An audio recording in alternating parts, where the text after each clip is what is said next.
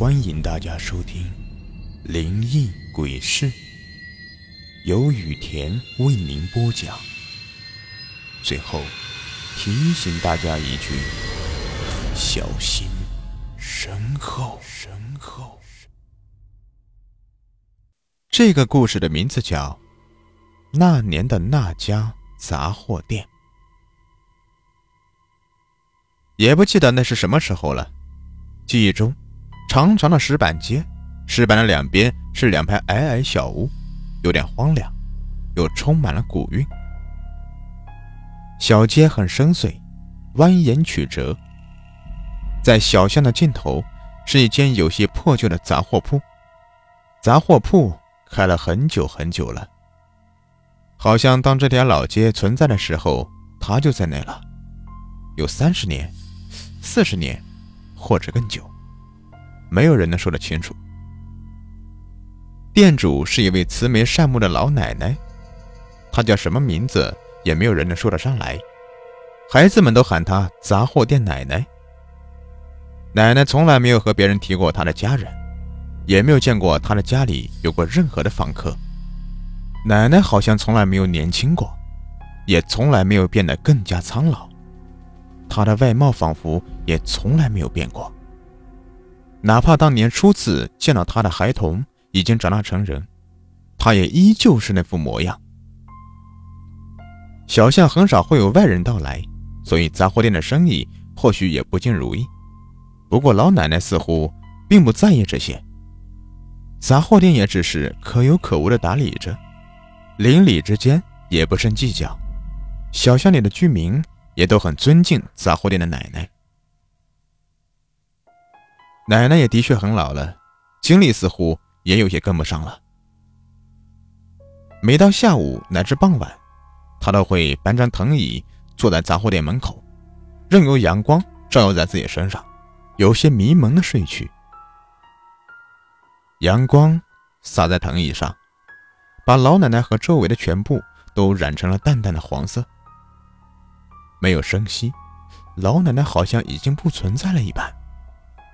他的身边总是放着一个小茶几，茶几上总是放着一个小碟子，碟子里或多或少的装着花生、瓜子之类的零食。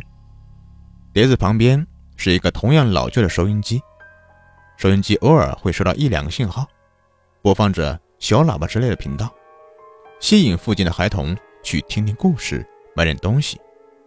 大多数时候，收音机里面只是传出来沙沙沙的忙音。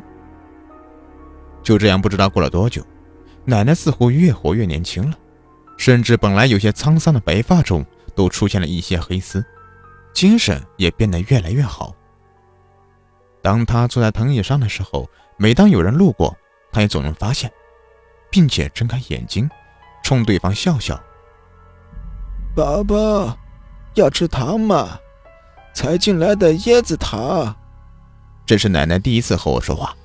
他的手上拿着一颗用油纸卷起来的糖果，脸上挂满了笑容。他褶皱的皮肤叠成一层层的挂在脸上，把眼睛都挤得变了形，黑洞洞的眼珠看不见多少眼白，让我莫名的感到恐惧。那种奇怪的感觉到现在我还都依稀记得。我没有搭话，只是向后退了几步，眼光注视他。摇摇头，老奶奶继续笑着，然后拨开了手上的糖，放进了自己的嘴里，接着嘴里发出了咯嘣咯嘣的声响，就像是在嚼脆骨一样。我赶紧跑开了。我记不清当时是多大年龄了，可是那个老奶奶让我从心里感到恐惧，虽然她一直笑着。后来又不知道过了多久。或许是一年，也可能是几个月，反正对于我当时那个年龄，对时间没有什么概念。有一次，我和一群小伙伴一起在巷子里到处跑着玩，突然一个小朋友提议道：“我们去找杂货店奶奶玩吧，她那里有广播，可以听故事。”的确，在当时那个时候，各家各户都没有什么娱乐设施，有一个小半导体。真的是很值得自豪了。还是不要了吧。那个老奶奶好可怕呀！一提起杂货店奶奶，我又想起了她那个奇怪的笑容，心里没由来的一阵害怕。那个奶奶可好了，听说她还有好吃的椰子糖，上次冰冰给我说的。一个胖嘟嘟的小妹妹这样说着，她的名字我已经记不清楚了，可能是叫雪雪或者倩倩之类的吧，反正都是差不多的名字。边说着，他的口水都快要流出来了。我看了看几个小伙伴，想向冰冰求证，可是冰冰却不在。阿潘，你看你还没女生胆大呢。年龄最大的星星这样教训我。我低着头没有做声，跟着他们向巷子深处走去。他们一路上说了杂货店奶奶的好，而我心里总是感到有些发毛。那天的天色不是很好，阴沉沉的，似乎要下雨。小巷也被蒙在这层阴暗的气氛下，大部分人家都选择关门闭户，个别家还在收着衣服。巷子里看不见的地方都能听到，不知谁家的妈妈在喊孩子回家。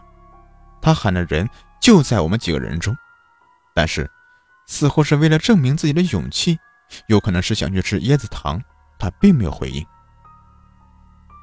很快，我们来到了巷子尽头，杂货店奶奶躺在藤椅上，随着藤椅地下有些脱色的地方一颤一颤的发出咯吱咯吱的声音。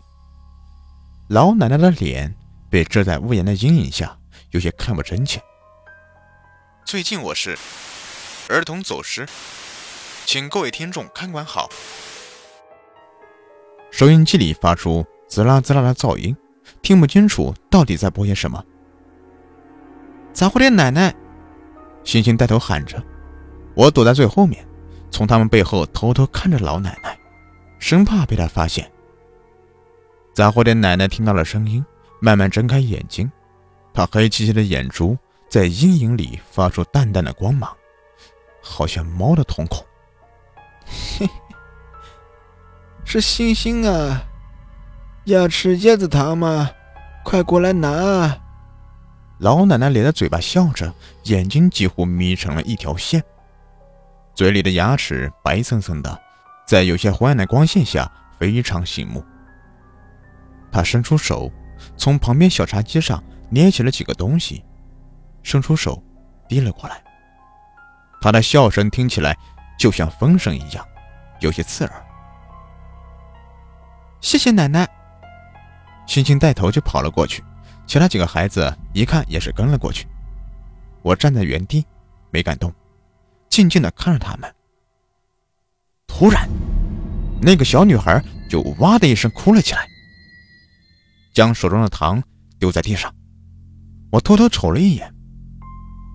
那地上哪里是块糖呢？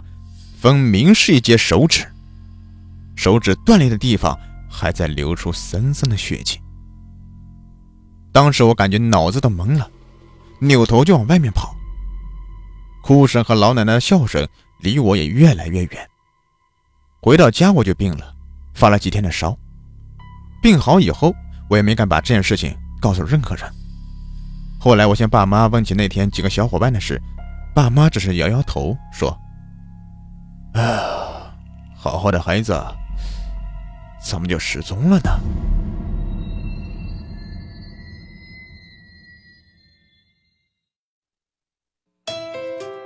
喜欢本专辑的朋友，别忘了订阅一下，也可以关注我的账号“雨田故事”，收听我更多精彩有声故事。